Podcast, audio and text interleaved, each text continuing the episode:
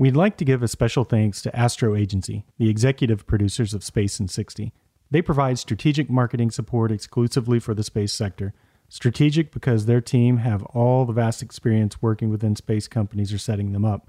So they specialize in getting technical messaging and brand positioning just right, as well as having the industry connections to organize podcasts just like this one, and their Space Bar webinars, which we'd highly recommend for new space networking.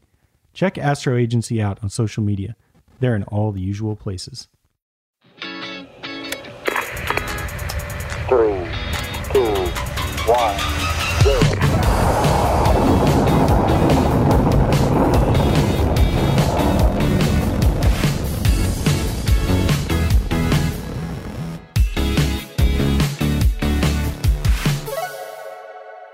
Welcome back to another episode of Space in 60. We've got myself, Clint Grauman, and my buddies Andrew Polipchuk Hey, hey. and Chad Baker. Hello, hello. And we're looking forward to another great episode today. But we have some pretty exciting news going on in the industry. I hear that next week, at actually, by the time you hear this episode, it might have already happened. We're going to be seeing a space and media legend, William Shatner, being shat into space. Sent into space. Come on. Sent Clint. into space, sorry. Sent into space. sent into space. Like I'm a huge William Shatner fan. Watched him my entire life, beginning with the Trouble with Tribbles in in uh, Star Trek, and Classic. I think that it's incredibly exciting that he's both American and Canadian, and we have a Canadian on the show. We've got Americans on the show. He's the best of both worlds. He is the shining star, the cowboy, the original space cowboy, I would say. Also in the news today, I saw the Russians are sending, I guess, some TV movie people into space ahead of Tom Cruise. They want to film a movie in space before Tom Cruise does. Yeah, the new space race of Hollywood's, I guess. Exactly. it's really interesting to see what parts of industry that the space industry is starting to affect in with the movie industry i think they're sending up a qualified astronaut they're also sending up an actress and a director so trying to get there before before the americans So was this the key to getting Shatner up on Blue Origin first? And First movie somebody star? will have yeah. i didn't think about that but maybe that is the thing maybe check it off the box. bezos is trying to check two boxes oldest person in space and the first actor in space There we go. Somebody will have a camera, so they'll get you know something on and put it on Prime. Yeah, and this week is also World Space Week. The three of us, me, Andrew, and Chad, we all have daughters. We all want to see them grow up and have all of the same opportunities in space as everyone else. And today we have a really cool guest in honor of World Space Week and Women in Space, Laura Crabtree from Epsilon 3. Welcome, Laura.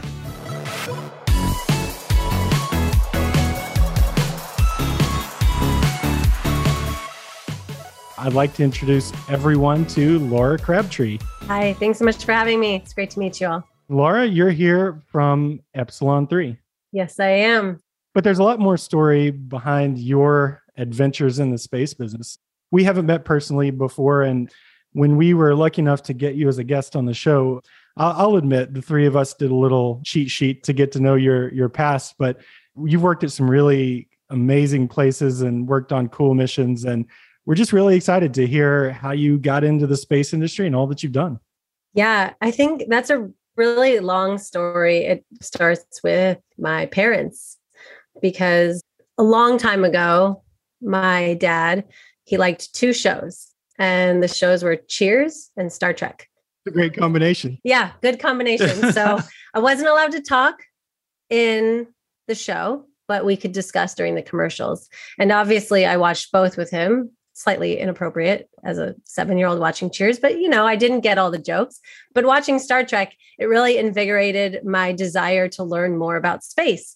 And we started watching all of the shuttle launches together. And I know, Clint, you were just talking about what got you into space and telling us about the uh, shuttle landing in your hometown. But that was really what got me into this industry was watching the shuttle launches in the late 80s and 90s. Looking at what what you're doing at Epsilon, which is really neat, you could almost bring those two back together. Because just thinking about creating digital, I guess, standard operating procedures. Yeah. You could make that into how do you make great drinks for the bar? could do that. I, you know, before I got out of the call, I was thinking about I could really use this. You know, like how do I work work Salesforce? Like uh, I just it's tough thought you were going to say I could really use a drink, but well, I, I, could use that too while working Salesforce. But ultimately, I've, there's a lot of Salesforce. steps. Yes, there's a lot of steps to it. It gets pretty complicated, but yeah, we're we're helping try to coordinate really complex operations. So if you see in a control room, you have multiple people, many times more than three. Although at SpaceX, for a time, we got down to three and sometimes zero. Everybody was on call, which was really cool. But for a launch or for anything that is really deeply complex, you're going to need leads from multiple different subsystems and probably someone directing the operation. And so, how do you coordinate all of that? And you really need a digital footprint so that you can make sure that everybody's on the same page. And that's really what we're trying to sort of transform in the industry. You really seem like you're having a lot of fun doing what you're doing. I I was looking at your website and there's this the profile picture of you working comms. I'm, I'm assuming that's at SpaceX.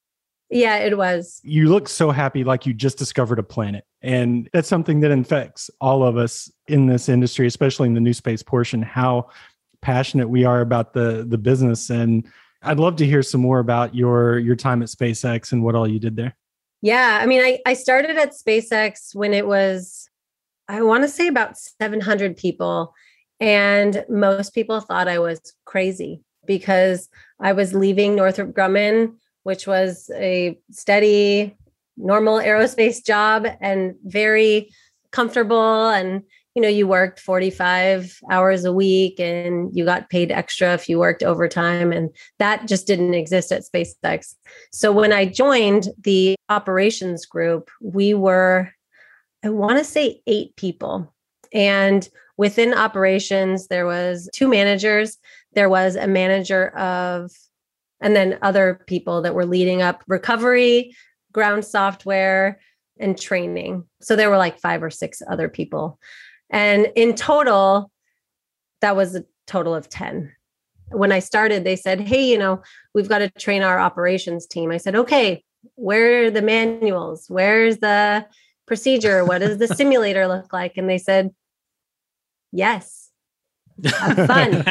they said, Go ahead and write it. yeah. So that was uh, my first foray into SpaceX, which was go figure out what you need to do to make this happen. That was really fun. I joined SpaceX because I wanted to challenge myself. I wanted to go and solve a problem that nobody had solved before. The start of my journey there was was a little daunting. I mean, I had already been working for 5 years at Northrop Grumman, which is enough to be a little bit dangerous, but not enough to be fully set in my ways so that I can't change. So, I think that's why we like it. Yeah the three of us have never really gotten past the dangerous point, and that's why no. we always try to work with people so much more competent than ourselves. Depends what you consider dangerous. I don't know. It's uh, a my first launch at SpaceX was actually Falcon 9 1. So I tried to count, it was somewhere around 98 launches for the 11 years that I was there. And the first one being that first Falcon 9. So I joined right after the last Falcon 1. And when I joined, we were supposed to be flying Dragon that same year. But we know that was 2009. We know we didn't fly Dragon in 2009. So the fact that we actually got it off the next year was was pretty incredible. So it was a really wild ride. I was in charge of sort of building up the mission control room, figuring out how that would all come at the time it was a race between who could build the frozen yogurt stand or the mission control room faster And happy to say, I believe Mission Control was built the day before the frozen yogurt stand. Nice. Was done? Nice. That's a win. Um, That is Yeah. a win. It was a win. And at the time, you know, we didn't have people like we didn't have a huge IT department. So the operations team was unpacking boxes, hooking up cables, putting together all of the monitors and making sure that all the plugs were plugged in properly and then bringing everything kind of up with the com station and everything. So it was pretty amazing. It it goes to speak that frozen yogurt is a pretty complicated operation then. well, they had to build an entire station kind of in the middle of a huge concrete block. It was probably the IKEA desk, right? That kind of held it all up, the IKEA instructions. Actually, the IKEA desks are in Mission Control, but the frozen yogurt station did not get IKEA desks. By the way, I wish IKEA was your customer. The I, I don't know if no you've ever kidding, tried to right? put those things together, but they need digital help. checklist. Yeah, yes, please. It would be really nice if they had digital checklists with pictures in line. I haven't tried to put IKEA furniture together for a while because every time IKEA furniture comes into my house, I hand everything over to my husband and my children. Yeah, the children hand it over to me. They uh, they don't have time for that. my kids actually really like it because they get to build something with dad. And I really like that I don't have to do it. you just sit back and enjoy.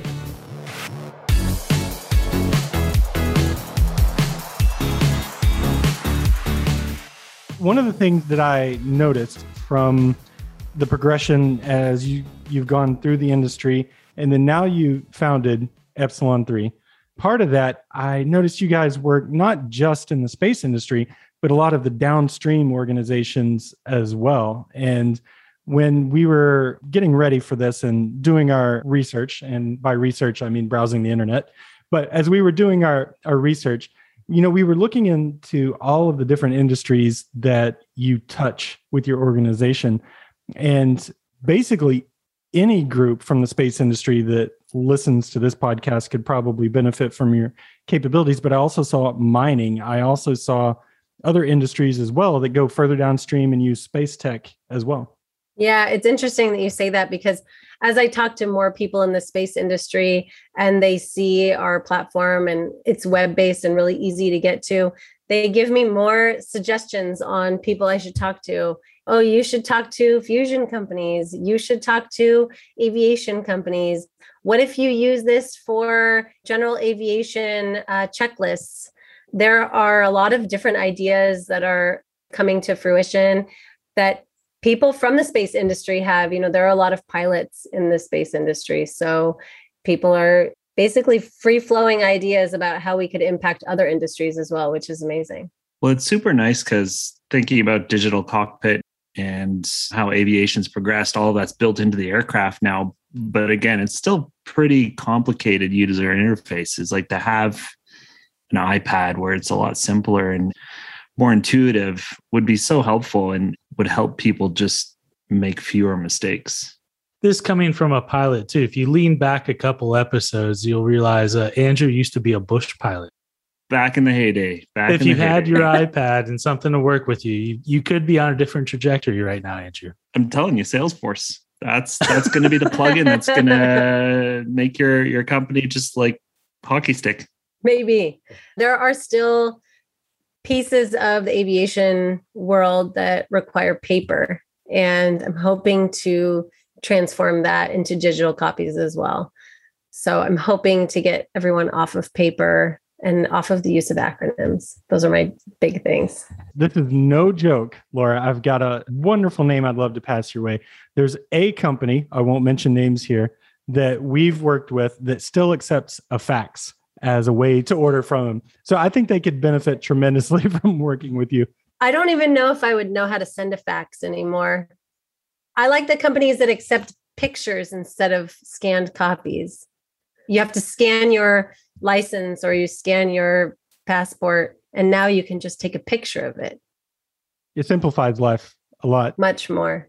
I've seen too that there are quite a few companies that you have been collaborating with at Epsilon 3 that are they're not small names for sure. You've worked with some some major organizations that I've seen that Epsilon 3 is collaborating with and and doing these types of things. What kind of work are you guys doing these days?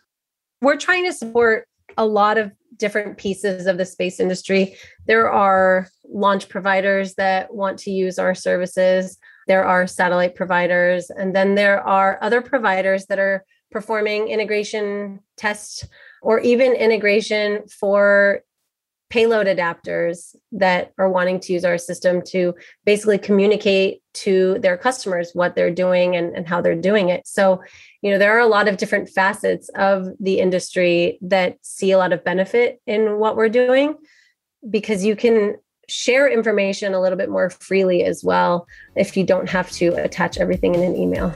Exactly.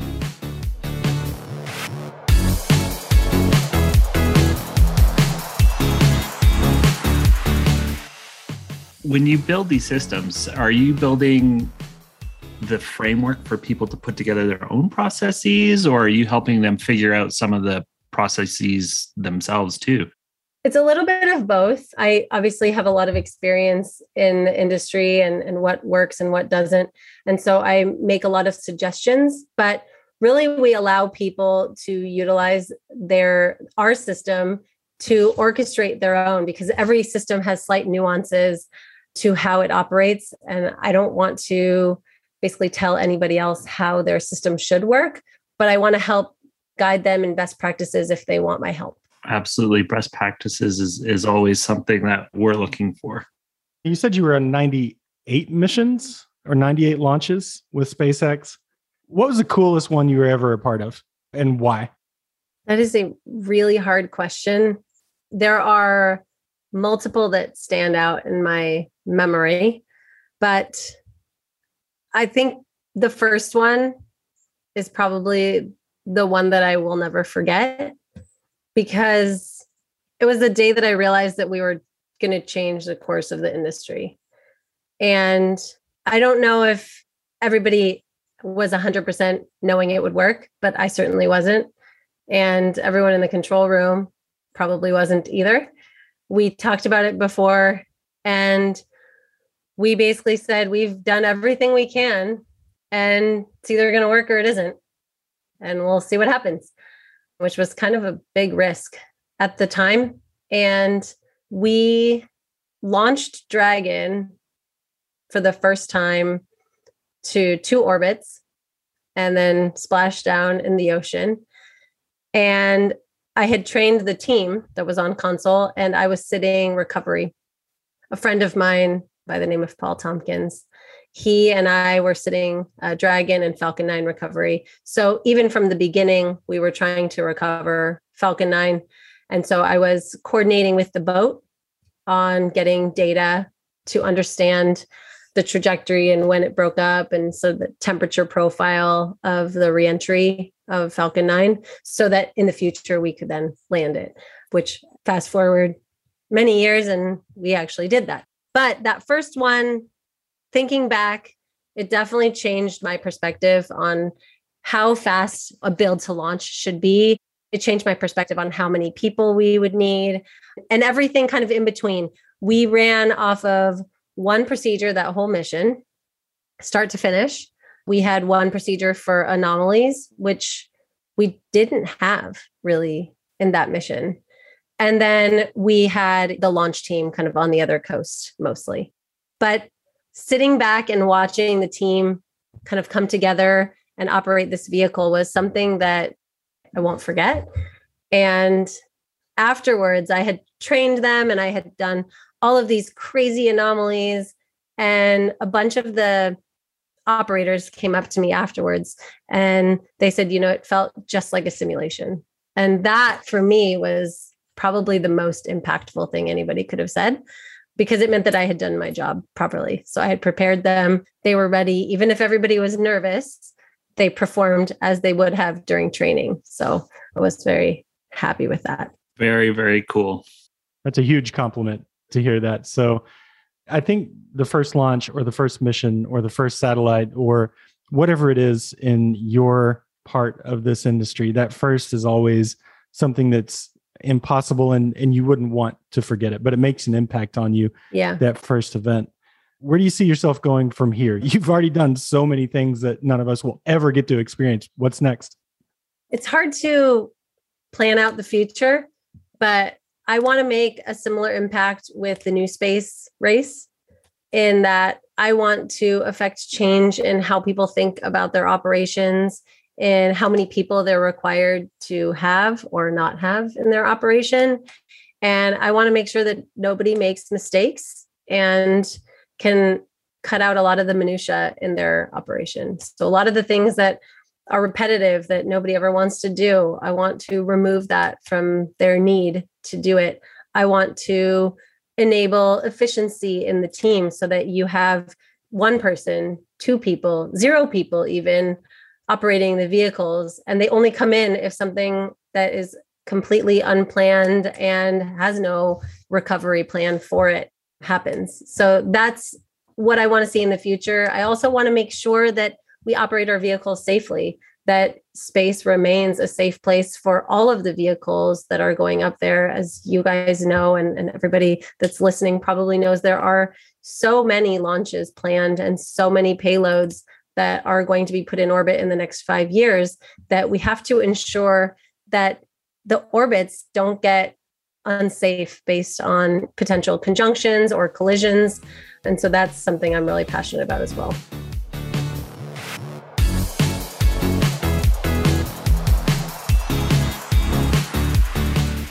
You know what you you mentioned there about safety, I think really comes to mind as I think about the most recent launch of the commercial crew with Inspiration 4 and one of the things that I think won't be lost on any of us that work in the industry is that so many people from the general public are starting to view space now as so routine that the safety's just there, like air yeah. transportation. And I'm just wondering what you would would say to that. I lost a lot of sleep over the demo 2 crew and their launch. I was consistently checking software, checking change logs, checking with the crew to make sure that they reviewed certain procedures or certain emergency things that they needed to know for a split second. And I worry about it all the time. Safety is something that we will never do enough of for space because it it isn't like an airplane. I mean, you can have a depressurization in an airplane, you can have certain things go wrong and still land an airplane with a spacecraft you don't get second chances. And so that's something that we need to continually harp on and make sure that we are vigilant to jump onto that, I saw something to lighten it up a bit there. Yeah, something sorry, on... was a, I I get a little I get a little serious about those topics. But, but that I mean that's a serious topic that that's that's out there. And one thing I saw kind of when we were doing our homework and, and reading up on you was one of your proudest moments receiving a call on your cell phone uh, from somebody yes. in orbit and that's why I just started thinking. I was like, how cool would that be? But at the same time, is that one that you see like a uh, was the caller ID there, or were you like, do, do I let this go to voicemail? right. Or no, I, space station. Do I see who this calling. is? no, it's so I actually had a dragon is calling phone number when when we were docked or berthed, depending on which dragon you're talking about. We had a dragon is calling phone number and it said like dragon answer now in all caps. If there was a problem and we were on call we had to answer. And basically get called into mission control to make sure that dragon was safe. This is uh, different than the call from the space station. Now when we were training doug and bob about their last trip doug says to me hey laura if you ever get a call from a random houston number or a blocked number while i'm on the space station make sure you answer it and I said, okay, I will. I was actually walking with my family on a, I think it was like a Saturday. It was on the weekend. I don't remember if it was Saturday or Sunday, but I was walking with a stroller and my kids are being kids. They're three and five, or I don't remember exactly what ages, but young, such that they would whine a lot. they were whining and my husband and I with the family, you know, taking a stroll down to the beach and I answer the phone, and Doug says, Hey, Laura, how's it going? And I said, like, I thought it was a joke at first. So then I like held back from my walk with the family, and my husband looks at me like, What are you, what are you doing? And I said, just keep going. Leave me alone, basically mouthing it without yelling. And so then uh, Doug and I just had a bit of a conversation about how things were going and and everything and i told my husband later like this is what happened and he got he got it but Yeah. at the time it was like why are you ditching us for a phone call on the weekend Laura's Get ditching us for an astronaut Leave me again. alone. It was the Verizon guy. Can you hear me now? Can you hear me now? yeah I really needed that extended warranty. Just keep Right. going. right. I received other other calls that were more like on the technical side, but this one was like a personal. Just I want to say hi, see how things are going, talking about our kids and and school because he has a, a son as well, and just like how things were going on Earth and how things were going in space, and I mean that was like pretty cool. so cool because like one of the early personal phone calls from orbit to someone just to check in. Yep. I mean, clearly it happens with significant others and, and what have you. We were training uh, Megan McArthur Behnken, and Bob was on the space station. She would look at her phone in the middle of training and say, Okay, Laura, I've got to take a minute, go talk with Bob, and then come back. That's just an amazing experience that many of us, probably most of us, will never ever get. And I'm envious for sure.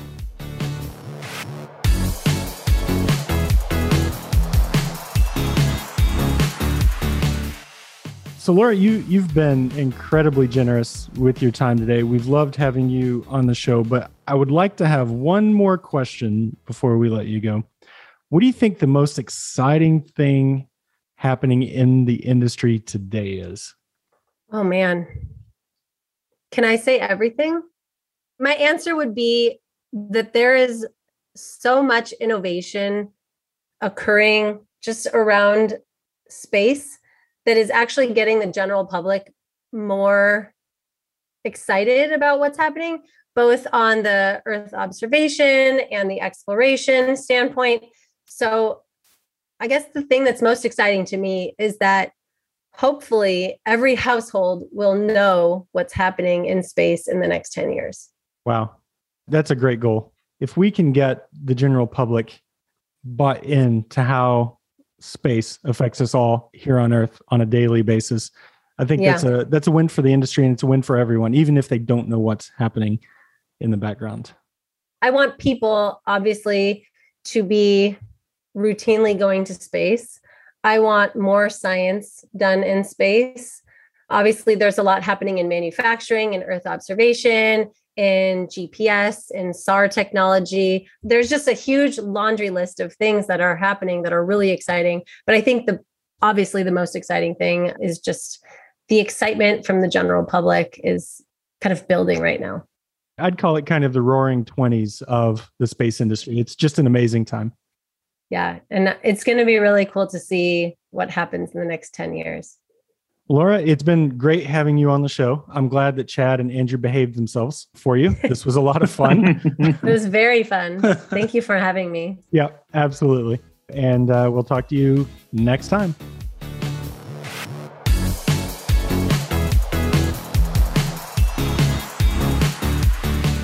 well, that was a great episode with Laura. Yeah, Laura, she's done a lot in the industry. And who would have thought that you can make standard operating procedures so interesting? But I was really impressed with all the different work that she's done, a part of what, 98 missions with SpaceX? Hey, don't change the subject. Checklists are cool. That's the Bush pilot. exactly. The Bush pilot and somebody who has a problem with Salesforce, I think. I don't know. There there seems to be some pent up hostility there. Um, maybe just a little, but I, I really think we could use some of that magic for Salesforce. Yeah, absolutely. But you know, I think to go back to your your comment about checklists, for a Bush pilot, the checklist is awesome because it always begins with here, hold my beer. yeah, or this is how you grill the Philly cheesesteak on the engine.